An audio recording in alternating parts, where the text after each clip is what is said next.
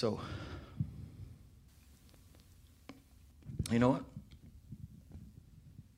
I'm not leaving. I'm not leaving.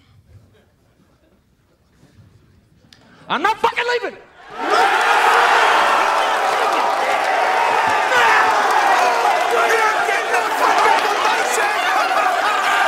The show goes on! This is my home! They're gonna need a fucking wrecking ball to take me out of here! They're gonna need to send in the National Guard or fucking SWAT team, cause I ain't going nowhere!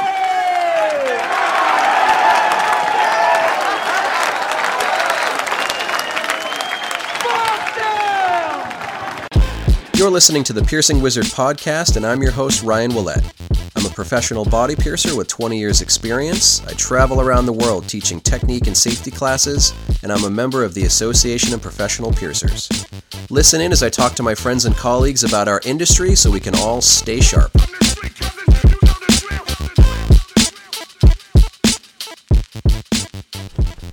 So, welcome back to uh, the Piercing Wizard podcast. I've had a bit of a hiatus because I kind of ran out of ideas, and the internet is insane right now. Um, but I missed talking about stuff and sharing stuff.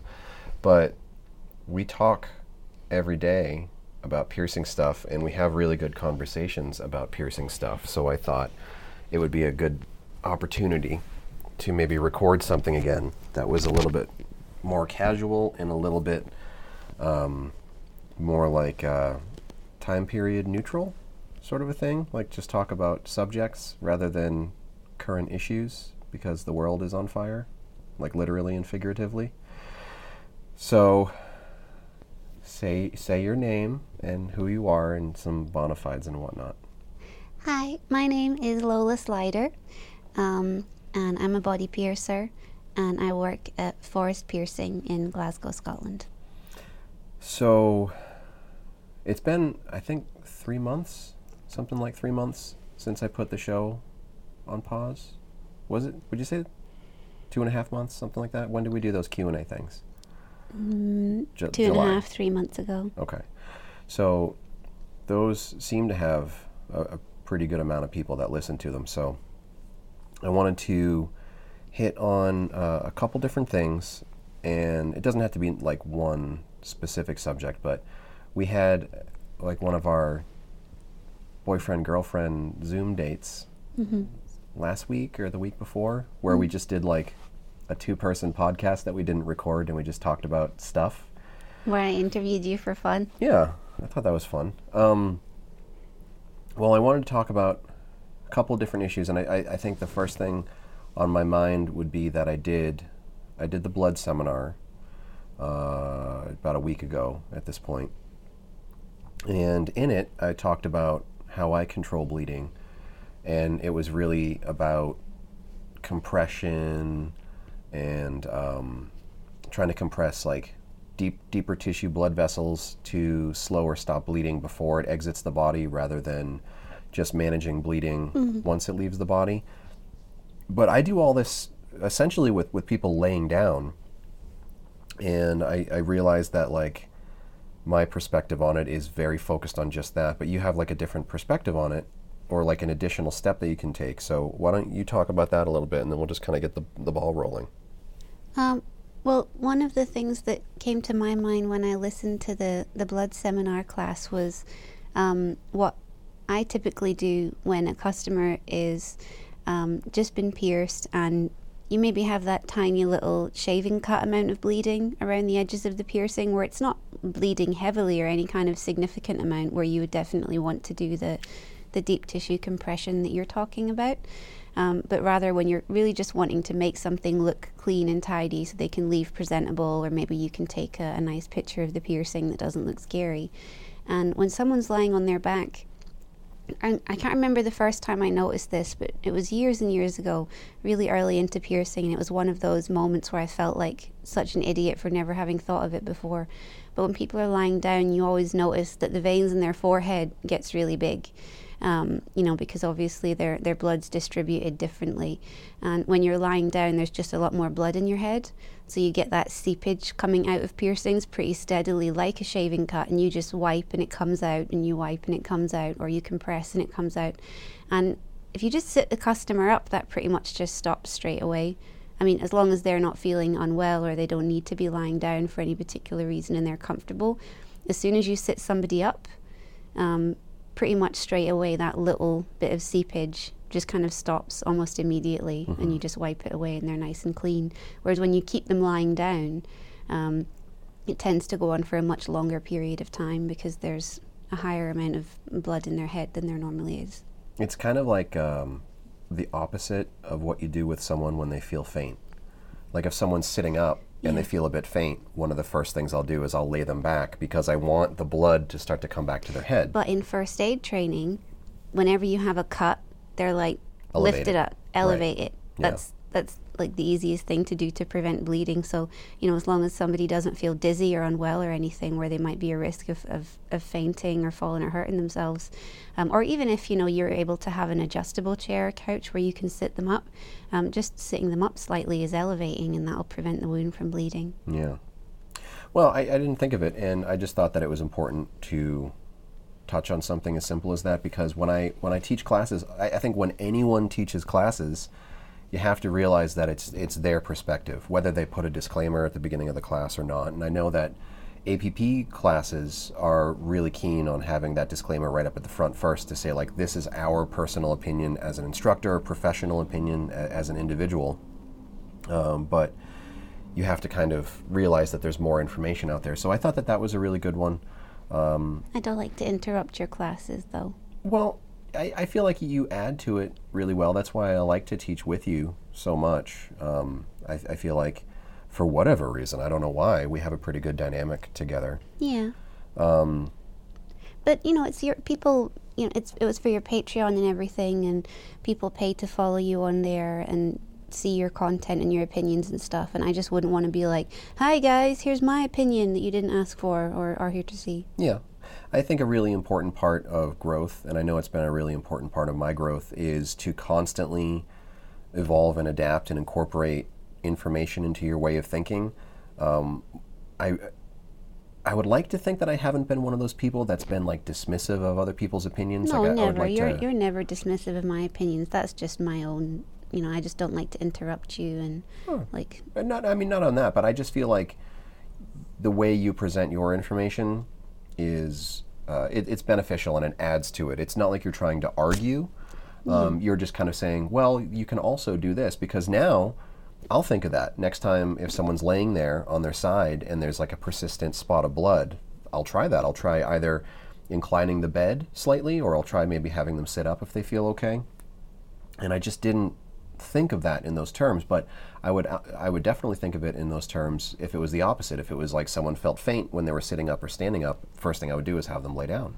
So uh, it does make sense. Not to say that the first thing you should do when someone has bleeding is like pop them up, but No. uh, I definitely think that you could probably stop. Uh, a mild persistent bleeding by maybe just like elevating them and then having the blood kind of go back into the rest of their body. Um, so since you mentioned it, I figured now would be a good point to just put in a gratuitous plug of the blood class. Um, I'm going to try to do some theme classes on my Patreon. I got a little exhausted doing long format, one subject classes, uh, all the different stuff that I had done before, and the the APP class that we did, and the BMX net class that I did, and all that stuff. It, it gets a little exhausting trying to write new material if you have to kind of dive deep on one subject. And I, I really like kind of like the sampler plate of education. So It, don't you think that it's hard when you're trying to write a class and you'll think of a little piece of information for that class, but that also pertains to another whole class, and then Yeah. you're like, I should write that class, and it's really easy to kind of branch off and and end up with lots of little mini projects. Yeah. Something something like that is really good for your like ask me anything sessions and those kind of things. Well, I so I got the idea for the the blood class because I was just like laying around listening to Spotify, and this song called Blood came on, and it just repeats that word over and over in it. And I was like, oh yeah, blood. Uh, you know, we interact with blood in so many different ways as a body piercer. And I was like, that could be a class. So I just thought it would be fun and easy, something that I didn't have to make a PowerPoint presentation on, and I could just talk about different ideas on like, well, how to make something bleed less or how to stop bleeding if it does bleed and how to manage bleeding and clean blood off of items and all that stuff. And it's a little bit of everything without getting too far into anything.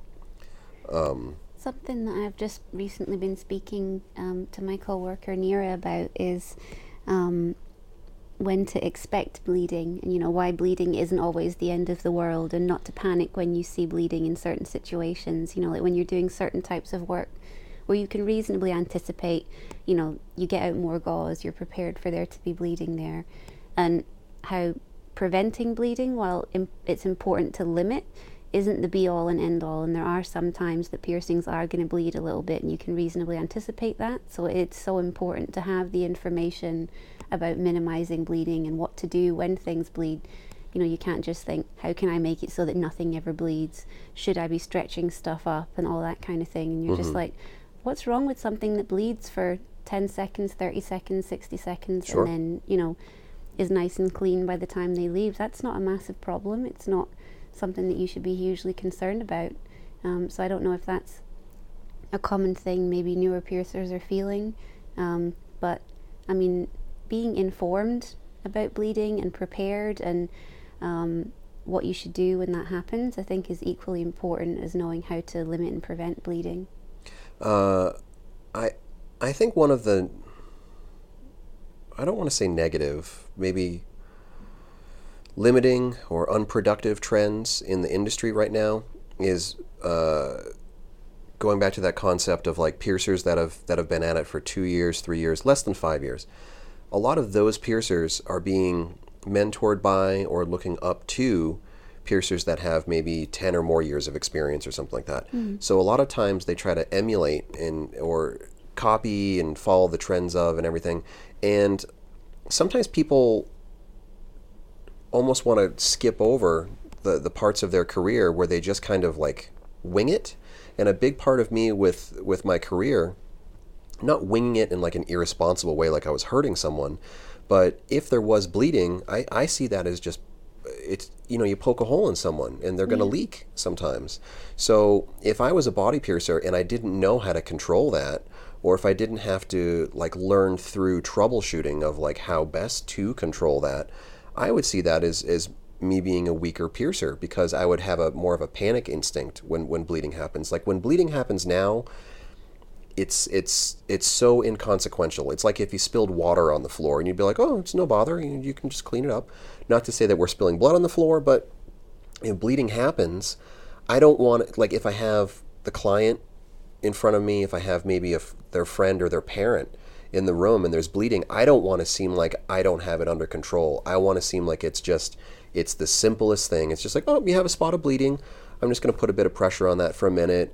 Uh, and then after it's like, "Oh, I'm just going to I'm just to clean it. You have a bit of dry blood on the piercing." And I want to normalize just the concept that that piercings can and often do bleed. I think that's really important with client care too. You know, you're doing your client a bit of a disservice if you know that a piercing is likely to bleed and you don't notify them of that and just reinforce to them that it's normal and it's expected. Um, if there's a piercing that you're going to do where there's a high likelihood that it's either going to bleed at the time uh, and then you're going to clean that, or uh, whether there's a likelihood that it might bleed later on. I mean, um, regularly doing nipple piercings, for example, or any other piercing that you would bandage um, that's going to be moving around a lot potentially during the day and that kind of thing. I'll always say to the customer, you'll probably get a bit of a drop of blood out of these. Don't worry about it. If when you take your clothes off, you can see a tiny bit of blood underneath the bandages. That's why I'm putting bandages on you. It's to keep everything clean and contained. Sure. Um, so, you know, just don't worry when you see that. I expect to see it there. It's very normal. And just letting them know that you know that it's going to be there is going to be a bit of a relief to them. Whereas if you didn't mention it at all, and the next morning when they go to remove their bandages, they find that there's, you know, a little bit of blood there that they weren't aware was going to be there, then they might be, you know, calling or emailing. I mean, obviously they should always call or email if they have anything of concern, but it just kind of saves them a little bit of worry that they didn't need to have. Uh, uh, I really have an emphasis on genital piercings with that sort of concept. Like anytime somebody gets a genital piercing, um, especially if it's uh, like head of the penis or like hood of the vulva or, or something, like I really do want to tell someone it, it's not unusual to have some bleeding for maybe the first day or 48 hours even, um, especially if it's something that's like I know it's going to bleed, like a, an ampallang or an apadravya or a PA or something like that, or maybe a, a triangle piercing.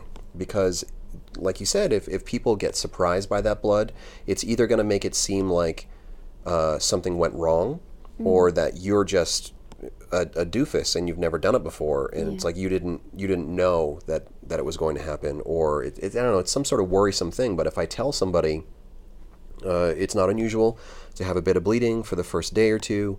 Uh, you know, probably more so right when you get home and maybe remove a bandage or something like that. Or maybe when you wake up the first morning, there'll be some dry blood on it. And, and if you tell them that in advance, um, I, th- I think if you tell clients most things in advance, then it, it minimizes it and it's a it's a non-event. And it doesn't make it look like you're making it up as you go along. Either. Yeah. I, I do that with bruising in particular. Like I always try and reference what piercings may be more likely to bruise. And a really common one for me is earlobe piercing. It's not common for earlobe piercings to bruise, but it's not that rare because it's one Yeah. of those things where people will say, oh, it, this isn't common. But I've seen loads of examples online of people who have posted bruised earlobes. So it's not that rare or that unusual, particularly when they're a little bit higher up. Um, and it's usually at the back of the ear. So now I actually incorporate that. I do anatomy specific aftercare. So I do like an aftercare for cartilage, an aftercare for lobes, an aftercare for nasal, and you know, like all that kind of stuff, just so that it's a little bit more tailored.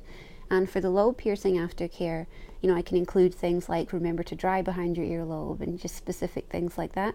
Um, but I will actually put it's not super common, but some people can experience a small bruise, usually behind their earlobe. It's nothing to worry about. Obviously, call us, email us if you have any concerns. But you know, a bruise is a bruise. There's nothing you need to do for it. Just let it go away on its own. Um, because it's something that comes up, you know, like every now and then. And lobe piercings are done in very high volume, so the unlikeliness of someone getting that, it's not that unlikely because of the amount that we're doing. Yeah, sooner or later you'll have someone, and like even if you tell them, okay, so you're you're not telling them it will bruise, it will bleed, but you're just saying, oh, it's possible that this happens. Well, it's yeah, also possible that dry discharge will accumulate. Because when else would you have had a bruise on your earlobe? That's mm-hmm. why it's weird. You know, that's why it's unusual. People will have probably never had a, a bruise on their lobe in their whole lives, so that could be alarming. Yeah. So I will just mention, you know, because and, and I had a bruise myself getting my earlobe pierced um, as an adult in a piercing studio with everything being done correctly and with appropriate jewelry and. It is just one of those things. Anytime that you break the skin with a needle, there is potential for bruising. Yeah, or bleeding. So I think that um, not trying to present an image, I think it can be really harmful to your credibility as a piercer to actually try and gloss over everything to do with piercing um, that could be uh, not necessarily intimidating but off putting to a client. Don't cover up the fact that things might bleed. Don't cover up the fact that things don't. Uh, that things might bruise or that things might swell. I think it's really important to make sure that clients are properly educated as to what they can expect within those first couple of days or weeks with a piercing. I'll do that for, uh, you know, surface piercings, and cartilage, and yeah. I mean, you, you want to basically inform them of your aftercare shouldn't just be about how to clean the piercing. Aftercare should be about all the things they'll experience during healing. Bruising, bleeding, swelling, dry discharge, uh, things they might need to avoid, and all those different things. So, I think when you give people a really thorough aftercare speech, it just makes you look like a really well experienced um, thoughtful piercer. Like, not all of these things will happen to you, but some of these things may happen to you, and I want you to know how to deal with it because I don't want you to have to fill in the blanks. If you have bruising, I don't want you to panic and go to Google and figure out, like, what do I do if my piercing is bruised? And then Google tells you some insane thing. Well, that was one of the reasons that I made um, kind of body part specific aftercare for going back to work. That was one of the little things that I did during lockdown. Because before I just had like a kind of general aftercare sheet and would just emphasize what was more appropriate to the piercing that particular person had. You know, I'd say like, oh well, this doesn't really apply for this, but this definitely does. Um, and I feel that having targeted aftercare, it kind of means that I can get them like the best of the information without you know having to um, give them like this essay sheet to read about aftercare and Yeah. all aftercare. We have that on the website um, if they want to do like extended reading about aftercare. But I would rather just have, you know, these are the hits, these are the most important things about earlobe care or nostril care or lip care or or any of those things. You know, not that I'm doing lip piercings, obviously, but I do have anatomy specific uh, aftercare sheets for all different body parts. They're all about the same size, um, and it just has uh, your daily cleaning advice, a little bit of information about the piercing itself, and uh, and then just a little troubleshooting section of common problems people have and how to avoid them. Yeah, I really liked how you did that. Um, I would like to do that, but I know I probably am not likely to because I'm lazy. But uh, I, I think as you get more experience as a body piercer, you start to see these commonalities and these little things. And now in my aftercare brochure, I'll I'll make sure that I mention things like makeup issues and sleeping issues and bra issues for, for nipple piercing stuff like that because um, it's just it's common. It might not be every person but i think enough people will benefit from that information that it's important to, to put it out there. And as a body piercer I, I really like to use that analogy of like cards in your deck. You want to flesh it out where you want to have experience with all different kinds of troubleshooting. What what do you do if a client does contact you and says well i'm, I'm having some bruising and i would i would say it's pretty significant. Okay, what what color is it? Is there any swelling in addition to it? Do you have any sort of, you know, uh, pain sensitivity, a heat sensation? How long has it been there? When did it start? All those different things. You want to be able to like mentally process that, and it's the same with bleeding. Okay, I'm, I'm having bleeding on a piercing. How old is the piercing? How significant is the bleeding? Uh, are there any outside factors? Have you bumped it, hit it, caught it? Is there compression on it? Have you been trying to put a band aid on it? Have you been like aggressively cleaning off that dried blood? All those different things are going to form my, my, my answer in my brain, but it's all through trial and error and, and experience. And if people aren't talking about the logic that builds them uh, up along the way, like if those 10 year plus piercers are mentoring the younger piercers and don't take the time to say, like, well, it's not just this answer, this is what led me to now saying that answer. Like when I'm telling people, do this or don't do this specifically, it's because of, of these different circumstances. And I think that will help those piercers um, who might not have those exact situations. They'll at least they'll have a better understanding of how to deal with them uh, if something similar comes up. Was that an over explanation? No. it's very sweet of you to lie.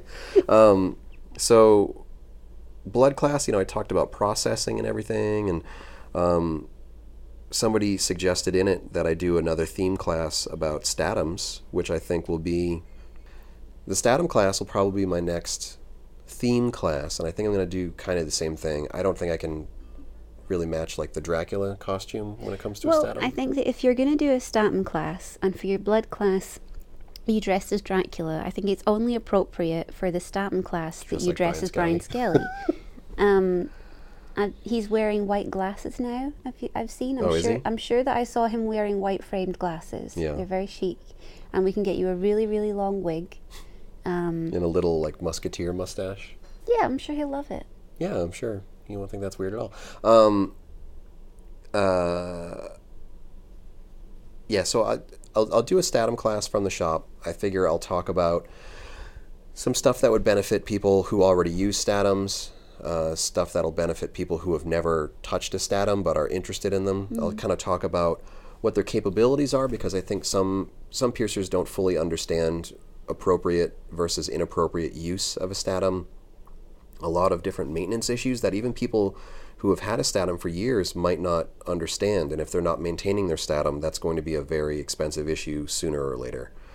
So I'll talk about that. And I've got two statims. So I was thinking about one of them, I could take the cover off of it and I could show people like the guts of what's inside a statim because I think a lot of piercers see see them as like super intimidating because of all the electronic bits. I think that there is some margin between um, piercers who uh, either have a statim or they want to get a statim because they know the benefit that it could um, have for their business for all kinds of reasons. I was certainly in that camp. Um, and then a much, much smaller amount of piercers actually understand properly how statims work and how to maintain a statim correctly.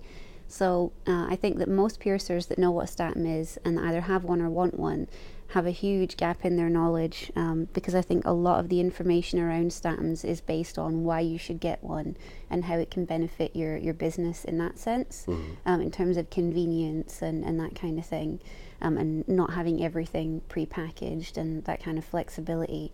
Um, whereas you know, I have never been to just a basic statim maintenance class. I mean, I've read the instructions and there are main, maintenance things that I do um, that I think that I'm doing correctly, but for the most expensive item that I own, not even just in the shop, but in my life. I don't, I don't think I have a single thing that is, that is more valuable. Yeah. Um, and a single thing that would be more damaging to me to, to break down. I mean, if it broke down, I literally couldn't operate right now. I don't have a backup. Mm-hmm. Um, so, I mean, it's kind of the most important thing that you could learn would be warning signs of, of potential things that need to be addressed um, with the unit. And I mean, there's the the Statim um, forum on Facebook that's really really good. But um, the thing is, you often don't look in it until you have a problem, mm-hmm. and then you go in it to look and see what the answer is, and it's a really good resource for that. But you know, it's better to be forewarned about that stuff. Yeah. So actually having a, a class to just explain some of the basic maintenance issues, mm-hmm. and not encourage people to go tinkering around with things, but just to give them some fundamental knowledge about um, how to care for the unit and what to do if they notice a problem and that kind of thing. Yeah. Um, could be really, really valuable.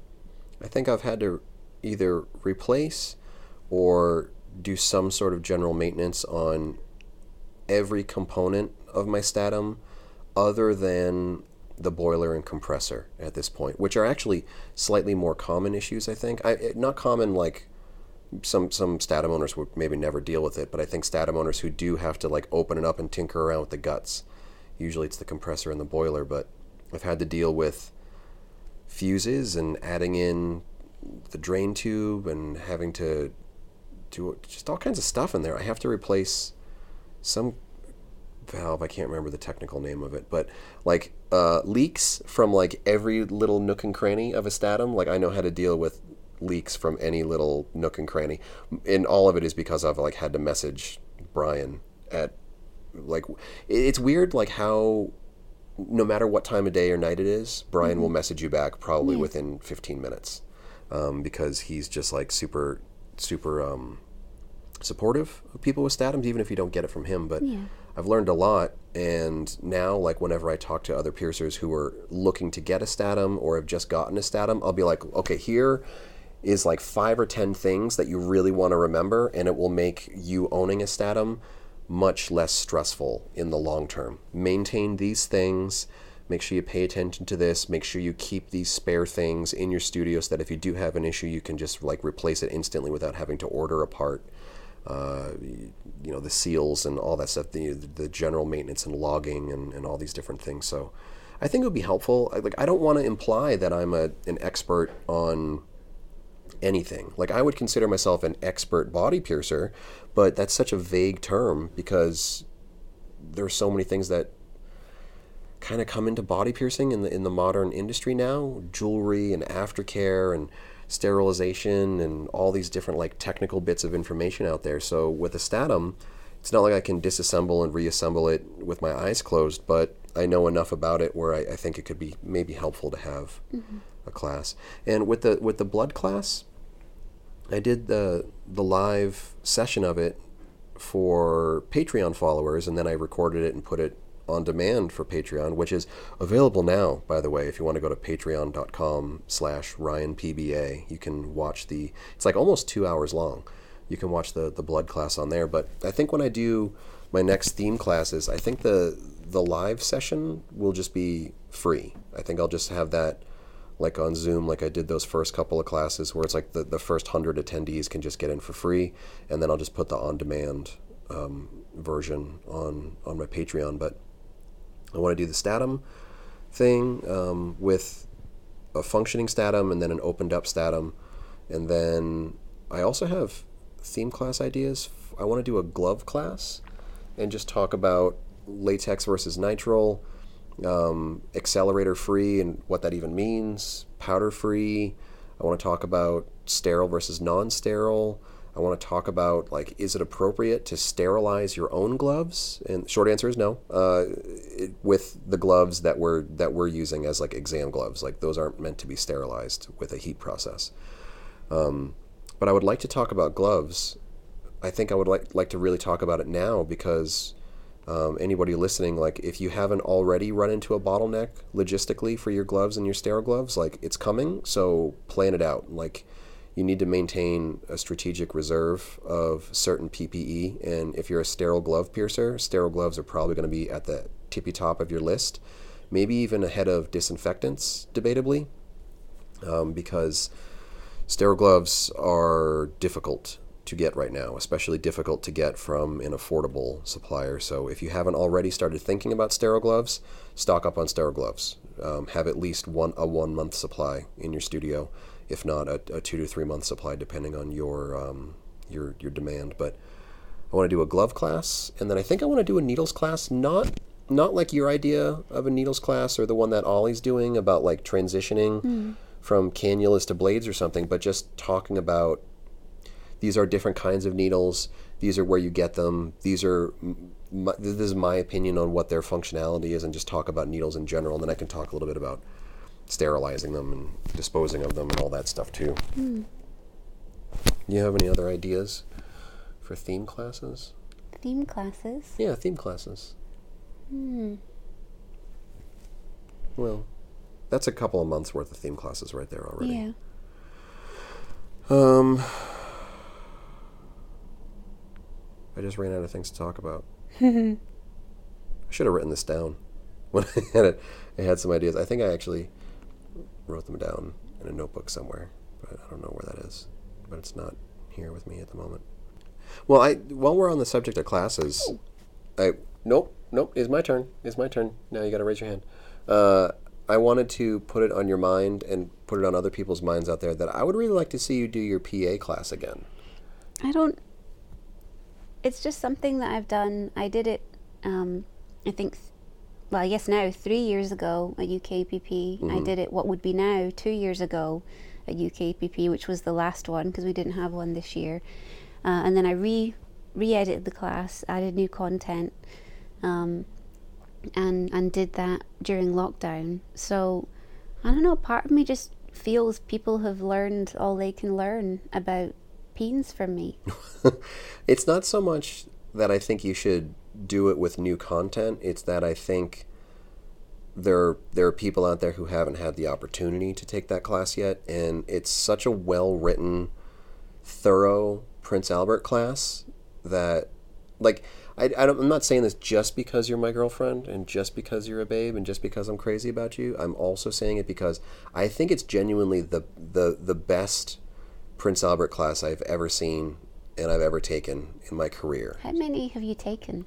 Well, if it's more than if it's more than one, it's more than three at okay. least. All right. Well, thank you. You're welcome. Uh, I you know I, have definitely taken uh, uh, genital classes from uh, Elaine Angel and Jim Weber and at least one or two other sets of instructors at conference. I mean, like since I've been going to the APP conference since 2002, and I've been going to BMXNet since 2008, and almost every year there's some form of a genital class, and I've I've taken lots of iterations of those, and I, I really think that your Prince Albert class is the most thorough that I've that I've ever seen, especially because it's from the like the European UK perspective of um, intact anatomy, and as an American piercer, most of us in the United States uh, don't think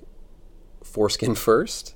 you know, we might think foreskin also, but I foreskin for like out of all the penises that I've pierced in my entire career, I've I've seen probably okay, I've handled fewer than 20 intact penises.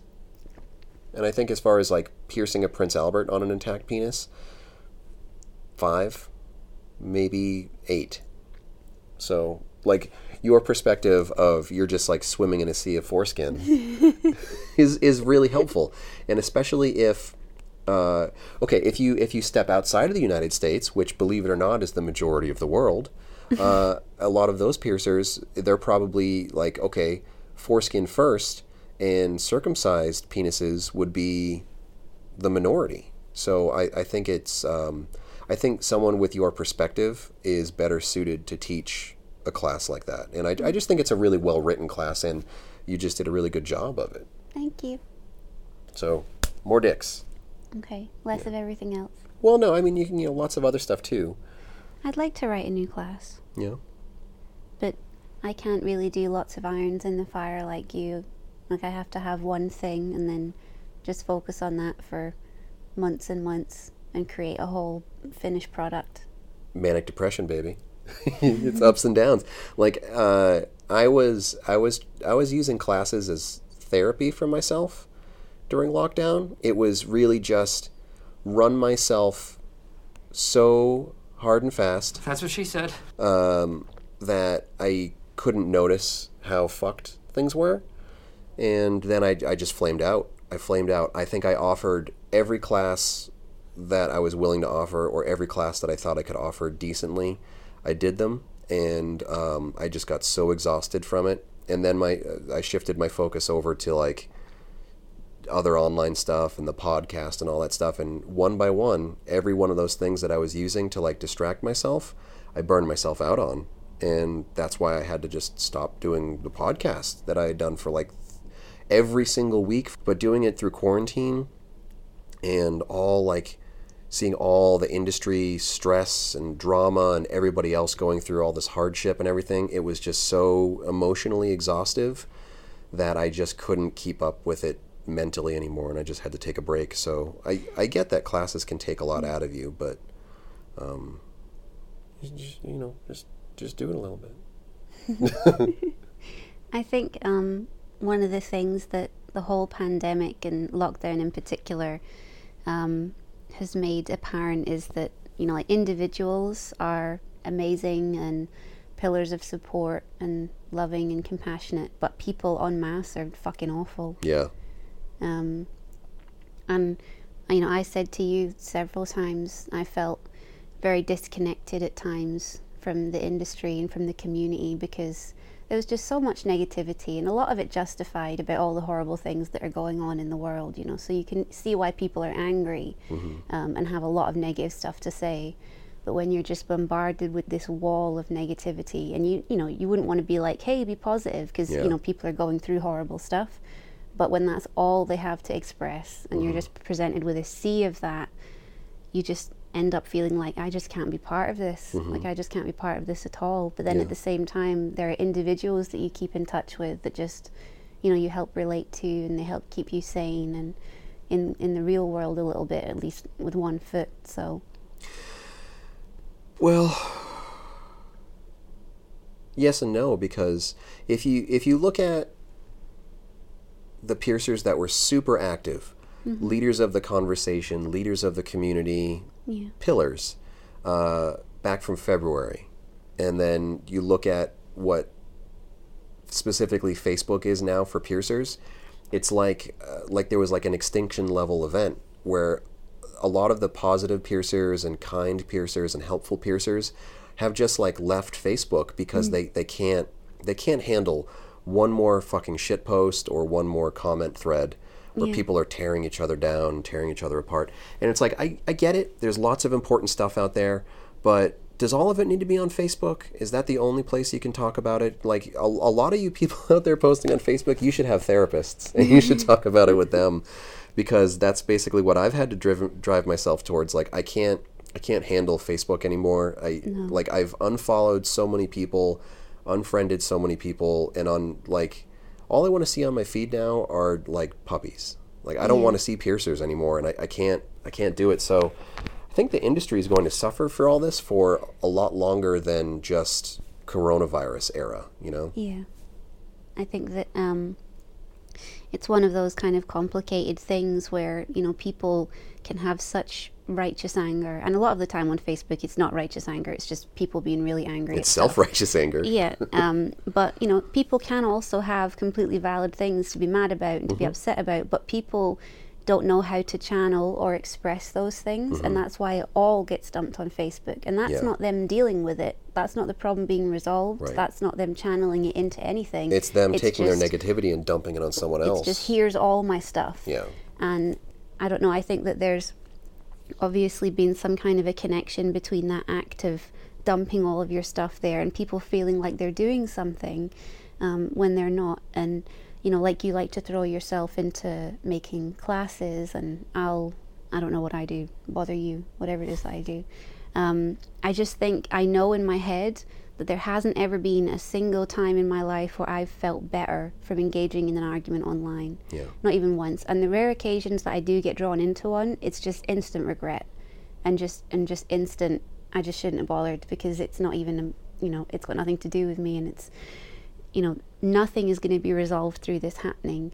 And it's like that terrifying social media documentary that came out about the correlation between, you know, what your what your brain is doing on a chemical level when you get involved in something online. It's like an addiction, mm-hmm. um, and it's like so real and so tangible. The sensation that you get from oh, someone's arguing with me, huh? And I have to, and it's like really dangerous, and it seems silly, but it's also having a massive effect on people's lives. Yeah. So I definitely agree with you that a lot of the the kindest, um, you know, most giving in terms of information, smart people.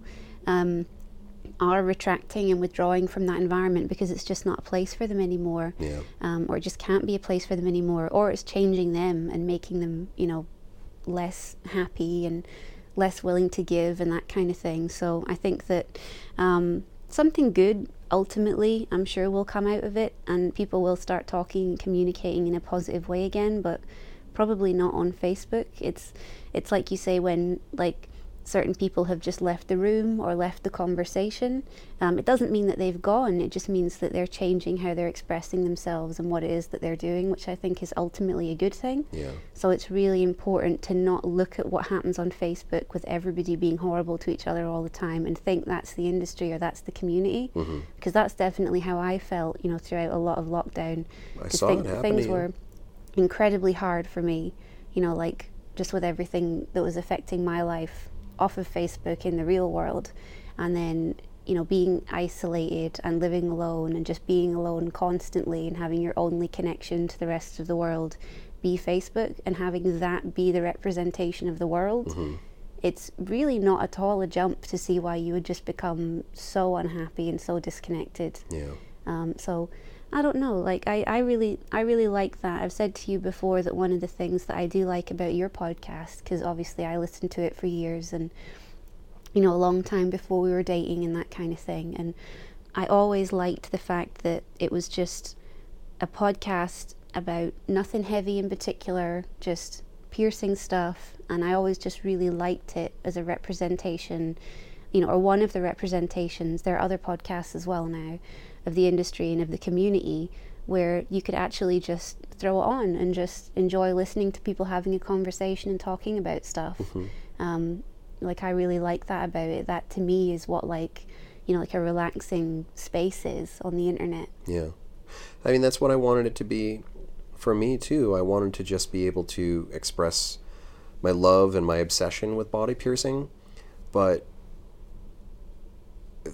through lockdown, some people would send me suggestions or requests for issues on the show, and a lot of it was just these are world issues. These are world problems. It's not a body piercing specific problem, and like I, I can't do it justice. One person with one guest, maybe, or a narrow perspective can't solve these problems. And I think a lot of that is kind of what we see with Facebook also.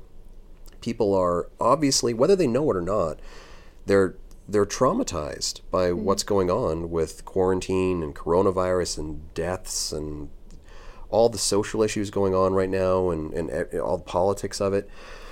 Uh, people are traumatized by that, so they try to lash out at anything that they can affect change on.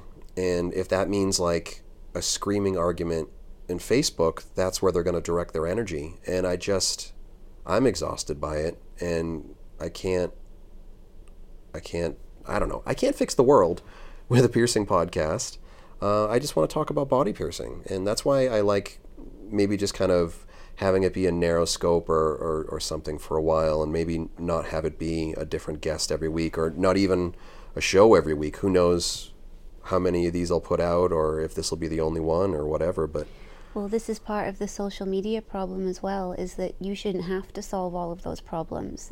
But when people are presented on things like Facebook and on other social media platforms, I'm not on Twitter, but I guess Twitter as well, you know, they're constantly bombarded with major world issues and mm-hmm. then given an option to instantly comment on those issues. Yeah, without any to- thought and, process. And take part in them. Or even if they have a thought process, it's like, I don't know. I, I feel like people do become overwhelmed sometimes, and I know that I get overwhelmed, particularly you know with the pandemic and everything, of just being aware of everything that's going on and how terrible it all is, and not being able to do anything about it, Yeah. and not being able to do anything to better the situation. You know, for the first time in our lives, we're all in a situation where really bad stuff is happening, and no matter how hard we work and no matter what we do, we have no control over it.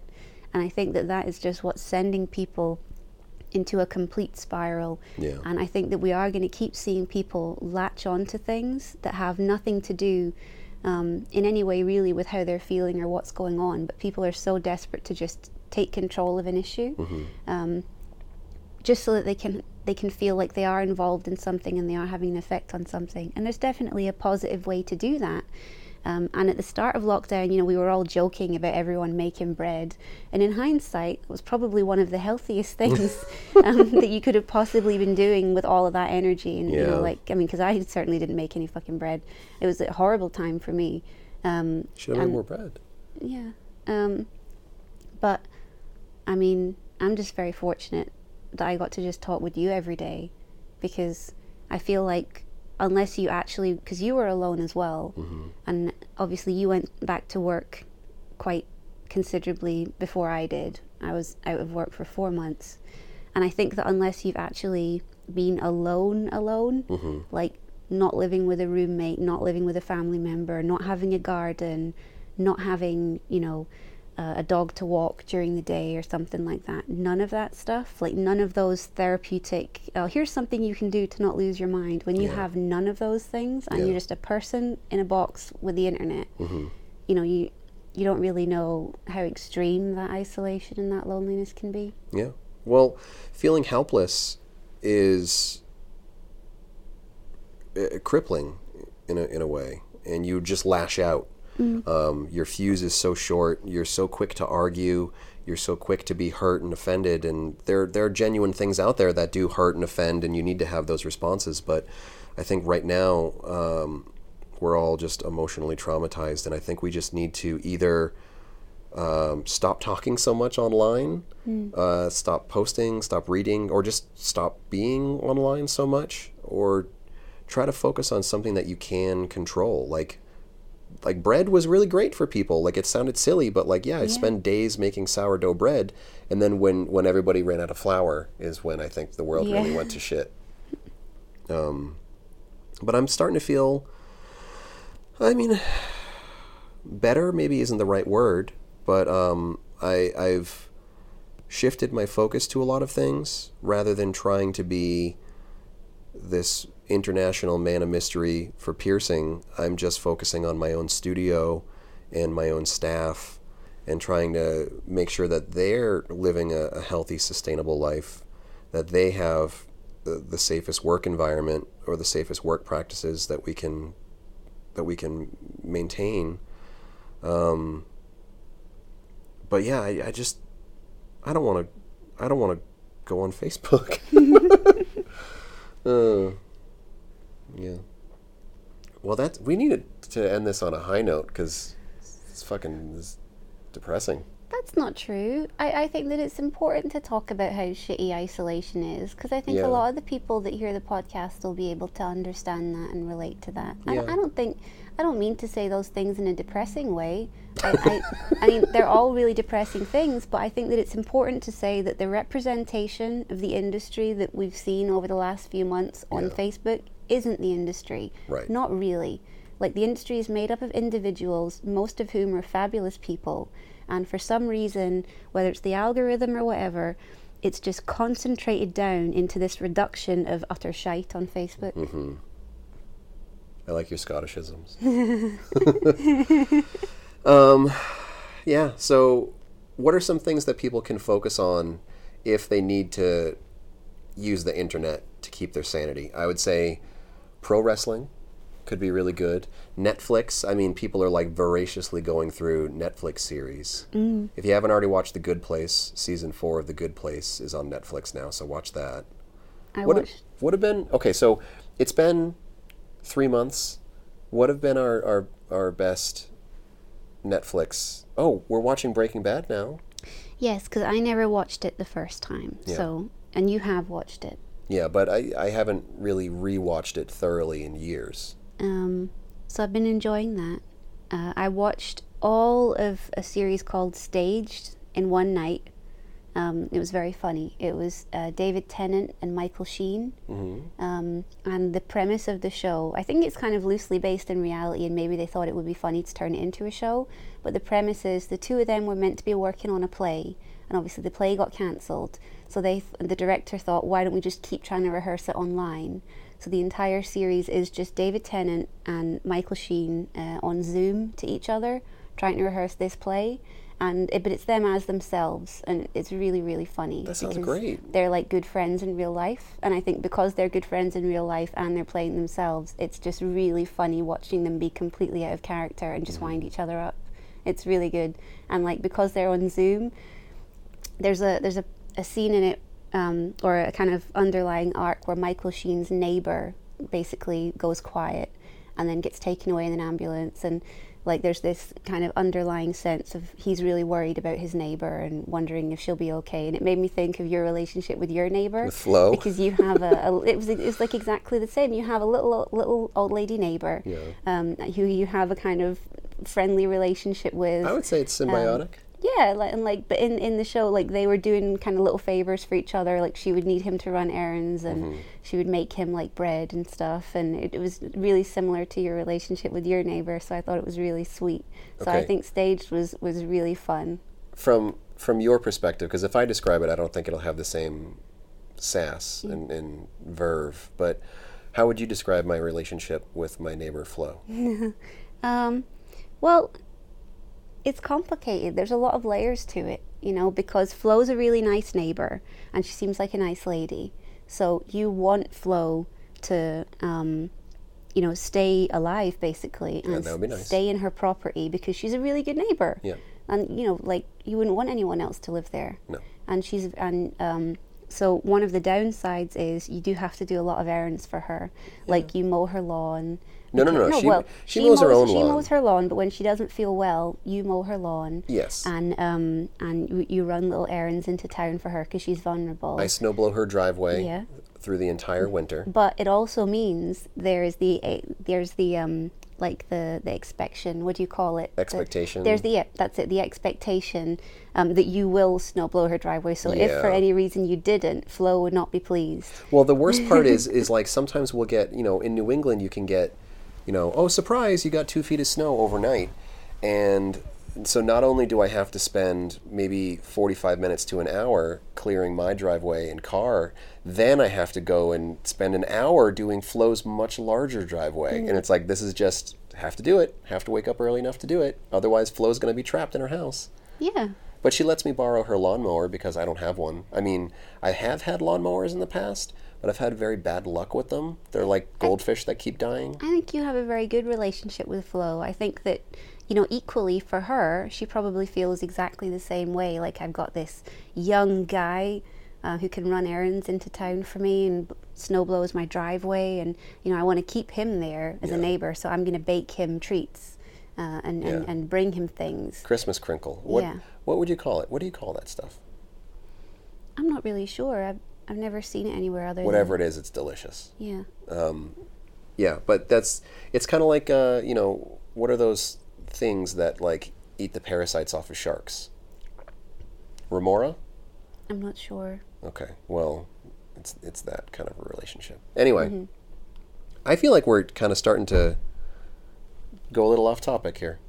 Well, Okay. Staged was very good. Stage was very good. I enjoyed Ratched. I watched all of that. Ratched. Uh, I like Um, the color palette very much. I've watched the entire series of The Office at least three times so far since coronavirus kicked off. I watched all of season one of um, Cobra Kai. Yeah, what are you thinking of that? Oh, I enjoyed it very much. It gets Um, it gets better too. I, I liked it a lot. Um, it was. I, it's hard for me to get into a show Yeah. because you know our attentions are all so easily distracted now. I can't read Um, for shit. I've, I've tried to start at least three books, and I, I just can't get Mm. more than two or three chapters in because my attention span right now. Um, so it is hard for me to get into it. That's why shows like Ratched are really good because the color palette and Sarah Paulson are so soothing Mm. that you don't even care what the plot is or what the story is or anything. They're like they're just it's nice to look at and it's nice to hear and everything about it is pleasing. Um, and Cobra Kai is kind of similar in a way. Like it has very very nice you know just visuals to it um, that are engaging and you know it's just easy to get hooked watching it. I wonder if there's somewhere in the menu that'll show me how many hours of Call of Duty I've played in the last six months. It's got to be in the hundreds of hours at this point. It's like I play every day for at least a couple hours. Anyway, um, let's go ahead and wrap this podcast up because we're not talking about body piercing anymore. Well, Uh, I had some ideas, but we can save them for the next one. for what? For podcast stuff? Yeah, Okay, well, save it. We'll, we'll dole it out. I know. That's what I'm slowly. Okay, so um, to touch on it again, if anyone's interested, that blood webinar is available at patreon.com slash ryanpba on the $15 a month Archmage tier. But I also want to tell people, like, I don't want people to feel like they're getting duped. So if you're going to sign up to Patreon, do it early in the month because the way that their system works is like some other subscription services. You pay $15 for a calendar month, not $15 for 30 days. So if you sign up on the 29th of a month, you're still going to get charged on the first of the next month. So um, if you're listening to this, you know, if it's anywhere after, let's say the 15th of the month, maybe put it in your calendar and sign up later. But it's $15 a month uh, for the the Archmage tier. At this point, I think I have like ten webinars available on there, uh, including the the new Blood one, and there'll be more to come. Uh, but hopefully, Lola will get some potentially dick related webinar content up online, and uh, I'll I'll probably write some new stuff later, but don't hold your breath. But I'm going to be doing these themed classes, um, maybe like one every other month, if I can maintain it. But we'll see how it goes. Is there anything you wanted to plug? Your web shop? No, not really. Okay, well, follow uh, Forest Piercing on Instagram. Um, follow Ryan PBA on Instagram, and um, be nice to each other. And if you feel the urge to say something mean on Facebook, how about instead of that, you just close it out and uh, send your mom a nice message and and see how she's doing. Uh, Or, yell at an empty room. or just scream into the night because that will be uh, Way more cathartic. much more, much more cathartic and probably uh, a lot more beneficial to your health and happiness than just like being a shitbag on Facebook. Um, I would say like check in on your friends, but at this point, like I'm exhausted by checking in on people or having people check in on me. Like people checked in on me, and I was just like, yeah, I'm fine. Just leave me alone. Like I will post online if I'm not fine. How's that? just assume that uh, if I'm still breathing, I'm fine. So yeah. Is there anything else you would like to say? no. Okay. Well, thanks for podcasting with me. And I do have an idea on another one that I want to do. So Me th- too. there'll be at least one or two more of these things. But We should have been better prepared. we should have. But This is it. like a this is like a soft podcast. it's a so- it's a soft opening. Yeah. Yeah. That's that's not a very good Al Pacino impression. Do it. Do your do your Al Pacino from Ocean's Thirteen. It's a soft opening. Oh, I can't. do Hooah! Well, no. Okay. All right. Thanks for listening to the fucking podcast. For more information about the show, visit piercingwizardpodcast.com or like Piercing Wizard Podcast on Facebook. For more info about your host, visit precisionbodyarts.com or search Ryan PBA on Facebook, Instagram, and Tumblr. If you enjoy the show, you can subscribe on iTunes, Apple Podcast, and Google Play. Music by Benny B. Blanco. Show copyright 2017, Precision Body Arts LLC, all rights reserved. Say a few things. Hello. Speak with a slightly it, less small. Is it me you're looking for? I can see it in your eyes. And your smile. No? Okay. You're all I've ever wanted. My arms are open wide. I'm small.